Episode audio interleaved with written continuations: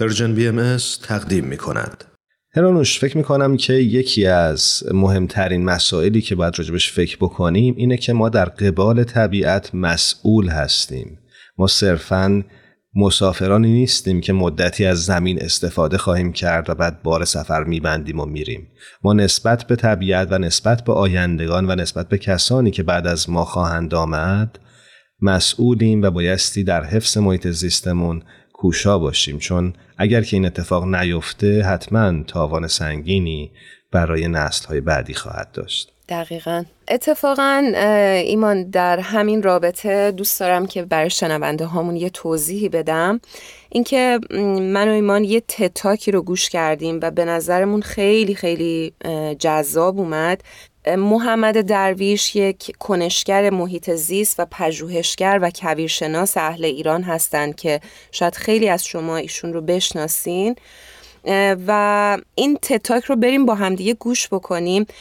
ایشون درباره اهمیت حفظ طبیعت و تأثیرش در روحیه جامعه صحبت میکنن و یک داستان خیلی زیبایی رو در اونجا اشاره میکنن که فکر میکنم که برای همه شما خالی از لطف نباشه.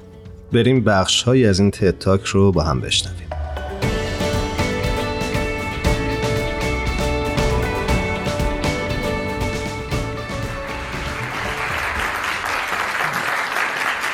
موضوعی که میخوام باهاتون در واقع گفتگو کنم در موردش، رابطه بین حفظ محیط زیست و شادی آدم‌هایی که در اون زیست بوم زندگی میکنن.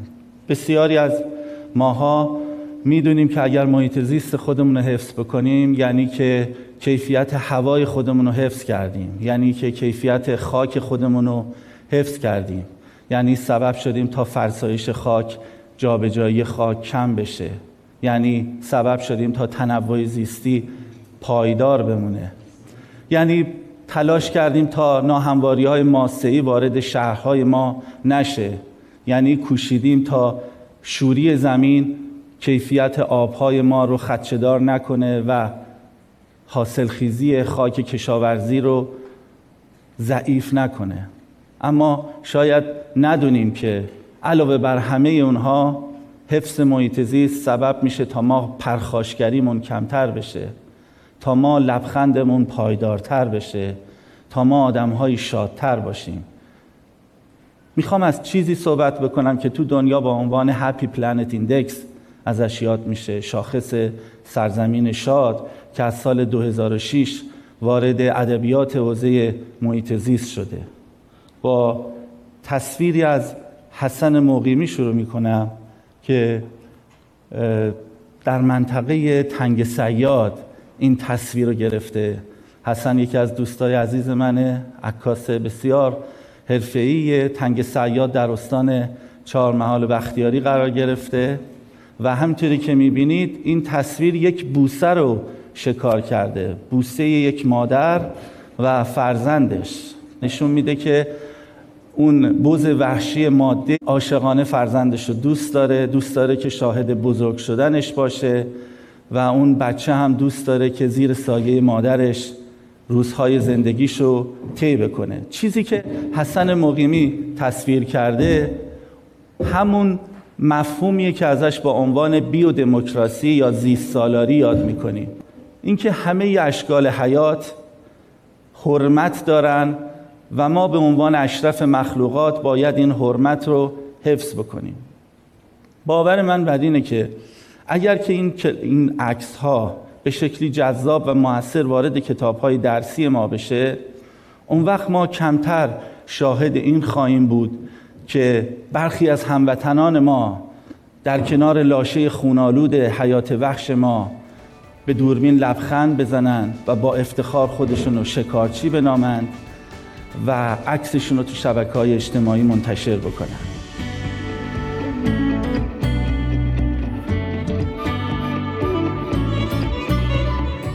فکر میکنم این نکته که گفتن خیلی حائز اهمیت بود و من واقعا دارم راجبش فکر میکنم مدت هاست. کاملا آره، بر منم خیلی خیلی قابل تأمل بود این تتاک.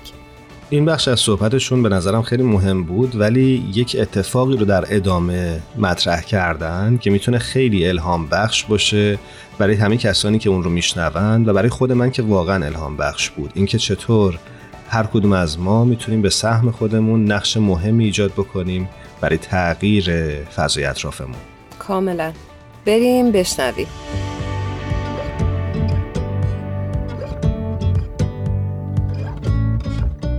یک دوستی دارم به نام جواد نجفی، پدرش یکی از محیطبان‌های قدیمی ماست در منطقه تبس نایبندان.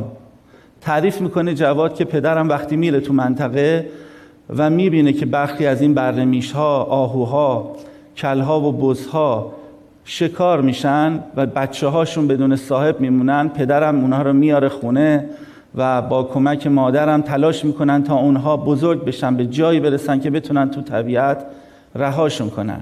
جواد به من میگه که انقدر این برمیشا و بچه آهوها به مادر من عادت میکنن، چون مادرم به اینها شیر میده، بهشون غذا میده، که از سر کورش بالا میرن و اصلا از هر فرصتی استفاده میکنن تا برن تو بغل مادرم و مادرمو ببوسن. حقیقتش وقتی این حرفو زد، منی که حدود بیست و هشت ساله تو این حوزه دارم فعالیت میکنم، یه مقدار برام سخت بود قبول کردنش، تا اینکه عکسش رو برام آورد و دیدم که راست میگه. دیدم که اون برمیش‌ها، اون بر آهوها هم قدر محبت رو میفهمن و سعی میکنن تا اونجایی که میتونن تلافی بکنن محبتی که بهشون میشه. اگر همین نکات ساده رو به کودکان امروز، به اونهایی که تو مدارس ما در حال تحصیل هستن بیاموزیم، نسل آینده نسلی نخواهد شد که در سکوت و انفعال شاهد این باشه که هجده میلیون بلوطش از دست بدن، شاهد این باشه که مجموع کلها و بزها، قوچها و میشها، آهوها و جبیرها، مرالها و گوزنها و یوز پلنگهاش به کمتر از صد و ده هزار رأس کاهش پیدا کنه، یعنی نه دهم اندوخته های جانوریشو از دست بده. حتما ما یک جای راهو اشتباه رفتیم.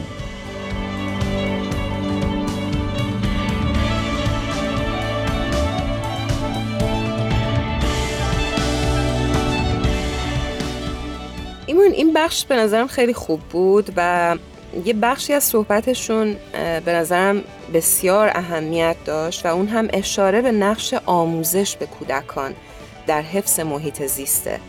هرانوش، اتفاقا یاد یه بیانی افتادم از حضرت عبدالبها که قبل از این که بریم صحبت‌های آقای درویش رو بشنویم خوبه بهش اشاره بکنم.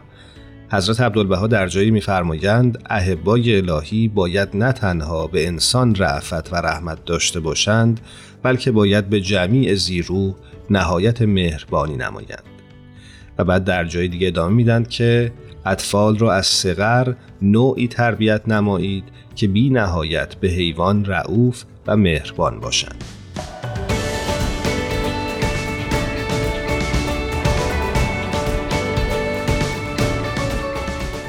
اگر بتونیم رو بچه های امروز خوب کار کنیم، هر کدوم از اونها میتونن یک یلدا باشن.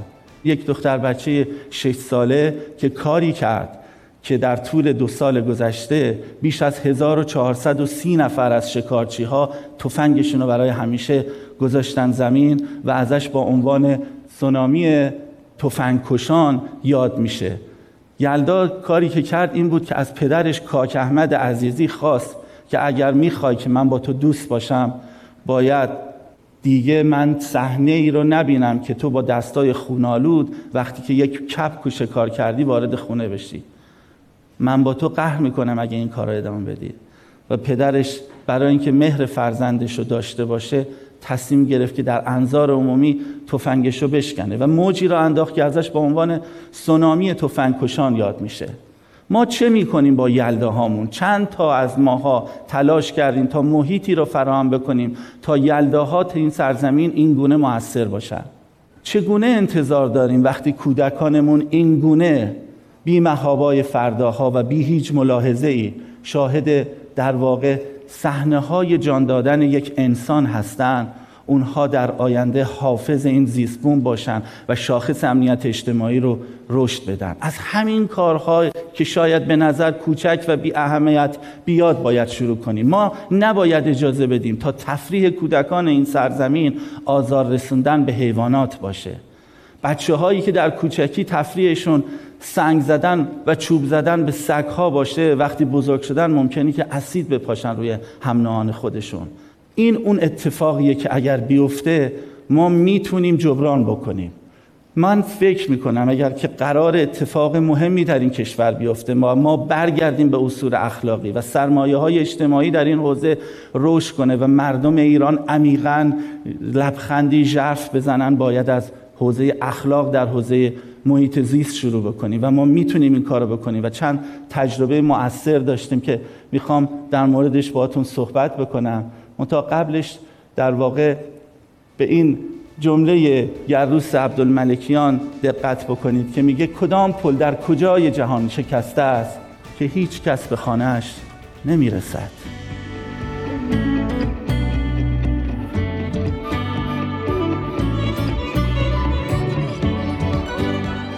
صحبت‌های آقای محمد درویش خیلی به دل میشینه، چون فکر می‌کنم تجربه خیلی قابل لمسیه. دقیقاً. بریم با همدیگه بخش پایانی این تتاک رو بشنویم. حتما.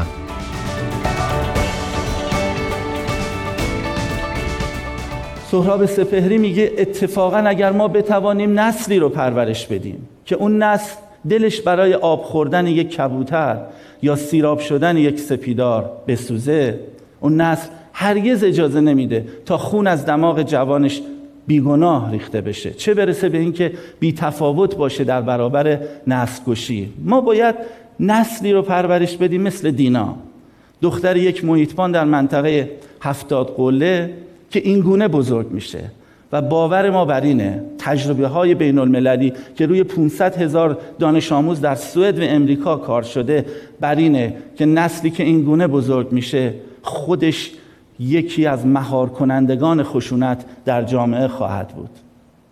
چه کار باید بکنیم؟ این اون نکته مهمیه که من میخوام در موردش بهش بپردازم. حرفی رو که واندانا شیوا برنده جایزه نوبل چند وقت پیش گفته بود، آموزه ما در حوزه محیط زیسته. واندانا شیوا میگه که در اقتصاد طبیعت ارز رایج پول نیست، زندگی است. اون کیمیایی که همه ما باید به دنبالش باشیم زندگیه. برای همینه که میگیم محیط زیست پرایسلسه، یعنی غیر قابل ارزش گذاریه. برای همینه که وقتی زاینده رود خوش میشه راهنمایی رانندگی اعلام میکنه که درصد پرخاشگری رانندگان در اصفهان افزایش پیدا کرده، که طلاق افزایش پیدا کرده، که حال مردم خرابتر شده. چه کار باید بکنیم برای اینکه این آموزه رو محقق بکنیم؟ زندگی ارز رایج در اقتصاد ماست که باید بهش برسیم. کاری که ما داریم میکنیم در سازمان حفاظت محیط زیست، مکتبی رو داریم معرفی میکنیم به نام مکتب مدارس جمع، مدارس جامعه محیط زیستی. رفته بودم به روستای گلال در منطقه پاوه. اونها این بچه‌ها کارشون این بود که سنجاب‌ها رو می‌گرفتن و میدادن به قاچاقچی‌ها تا برای بچه‌های دردونه در شهرها بازی فراهم کنن. براشون شرط دادیم که این سنجاب‌ها عامل زادآوری طبیعی زاگرسن. اگر می‌خواهید توی این زادبوم همچنان به زندگی خودتون ادامه بدید، باید شکار سنجاب‌ها رو کنار بذارید و اونها گذاشتن کنار. ما مکتبی رو راه انداختیم به نام مکتب مدرسه طبیعت. سعی می‌کنیم بدون اینکه به بچه‌ها آموزش بدیم، بدون اینکه بچه‌ها زنگی داشته باشن، بدون اینکه دیواری داشته باشن، یاد بگیرن درخت رو لمس کنن، یک حیوان رو لمس بکنن، یک نهال رو بکارن، خاکبازی بکنن و خودشون کشف بکنن که در اطرافشون چه خبره. ما بر این باوریم اگر این گونه این بچه‌ها پرورش پیدا کنن، یعنی نگاهشون به ارزش‌های زندگیشون همون گونه خواهد بود که نگاهشون به ملاحظات محیط زیستیشون، یعنی همون گونه که برای پدر، مادر، وطن و دینشون حرمت قائلن، برای یک سوختار، برای یک دارطالاب و برای یک یوز پلنگ هم حرمت قائل میشن و به این ترتیب شاخص سرزمین شاد در این کشور رشد خواهد کرد. شاخص سرزمین شاد الان در چنین شرایطی در کشور ما. تقریبا ما در میانه های جدول هستیم. ما با چهل و یک و هفت دهم کشور هفتاد و هفت هستیم از صد و پنجاه و یک کشور جهان. اما اگر دقت بکنید به این که شیب سقوط ما چگونه است، از سال دو هزار و شش اون وقت نگران میشیم.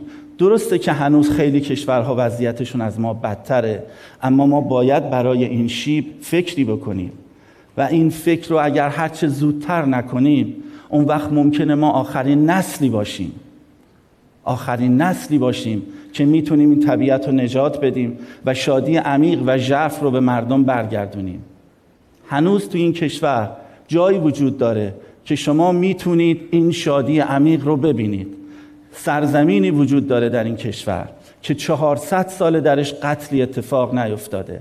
رفته بودم به اون سرزمین، در مرز بین استانهای چهارمحال و بختیاری، اصفهان و لرستان قرار گرفته. کوهی به نام شاهان کو، دو میلیارد متر مکعب آب از این کوه سرازیر میشه. اگه بخوام بگم دو میلیارد متر مکعب یعنی چقدر، یادمون باشه که آورد طبیعی زاینده رود هشتصد میلیون متر مکعبه. یعنی این کوه به تنهایی دو و نیم برابر زاینده رود آب از خودش جاری میکنه. هر جای این سرزمین رو نگاه کنید یک چشمه در حال روند، در حال حرکته. زیباترین آبشارهای کشور مثل آبشار پشندگان، آبشار پونزار رو ما اونجا میبینیم. در اونجا، در اون منطقه بسیار زیبا، من دیدم این بانو به زحمت یک گالون آبو فراهم کرده، کشیده یک کنار، داره لباساشو توش میشوره.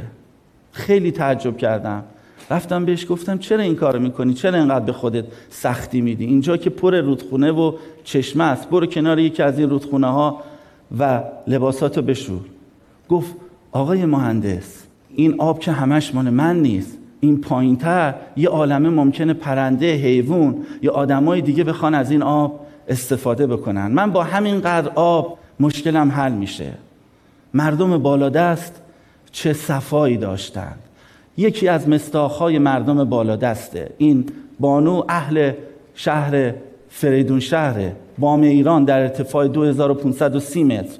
ما باید سلوک مردم فریدون شهر رو در این کشور گسترش بدیم. راز و رمز این که چهارصد سال در اونجا قتلی اتفاق نیفتاده و مردم به روی هم لبخند میزنن رو کشف کنیم. راز و رمزش ساده است. طبیعت در اون سرزمین به روی مردمش لبخند میزنه. در میان رودان چه اتفاقی افتاده؟ چگونه داعش داره قوقا میکنه؟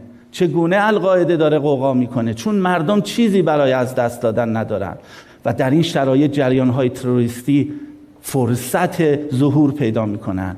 برای مهار خشونت راهی نداریم جز اینکه به جدیت و فارغ از شعار به ملاحظات محیط زیستی پایبند باشیم تا شادی عمیق به دست بیاریم.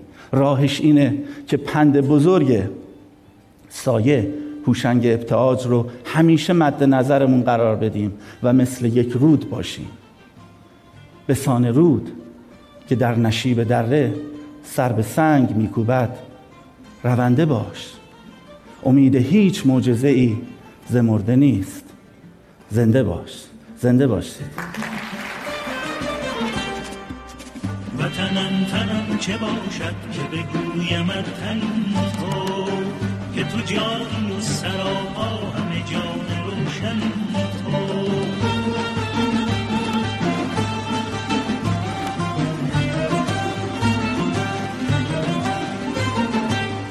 وطنم تو بوی باران به شب ستاره باران، که خوشی و خوشترینی به مذاق میگساران. وطنم وطنم وطنم ایران، همه جا می به تنم.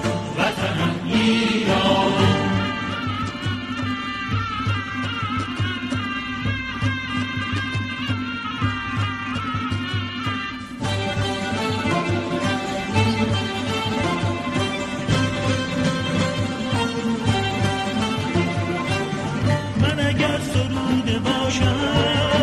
وطنم تو شعر نابی من، اگر ستاره باشم وطنم تو آفتابی. وطنم وطنم وطنم وطنم ایران، همه جا می به تنم، وطنم ایران.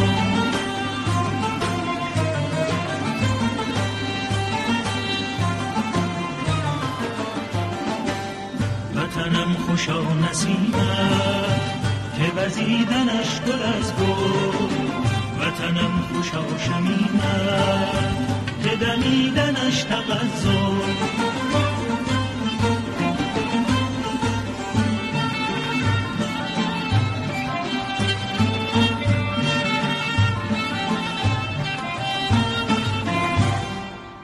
وطنم که شعر حافظ شده وصله تن تو، که شکفته شعر سعدی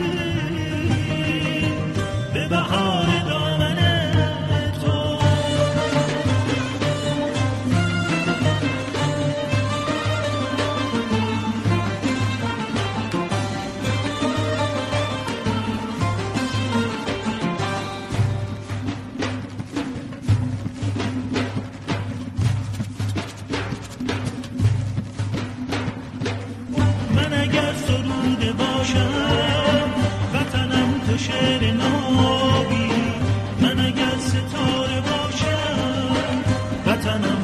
وطنم وطنم وطنم ایران، همه جا می به تنم، وطنم ایران.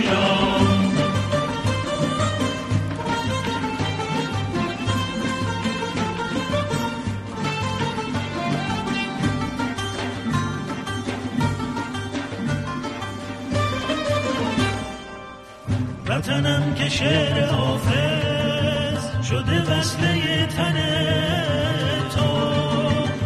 شکفته شعر سعدی به بهار دامن تو.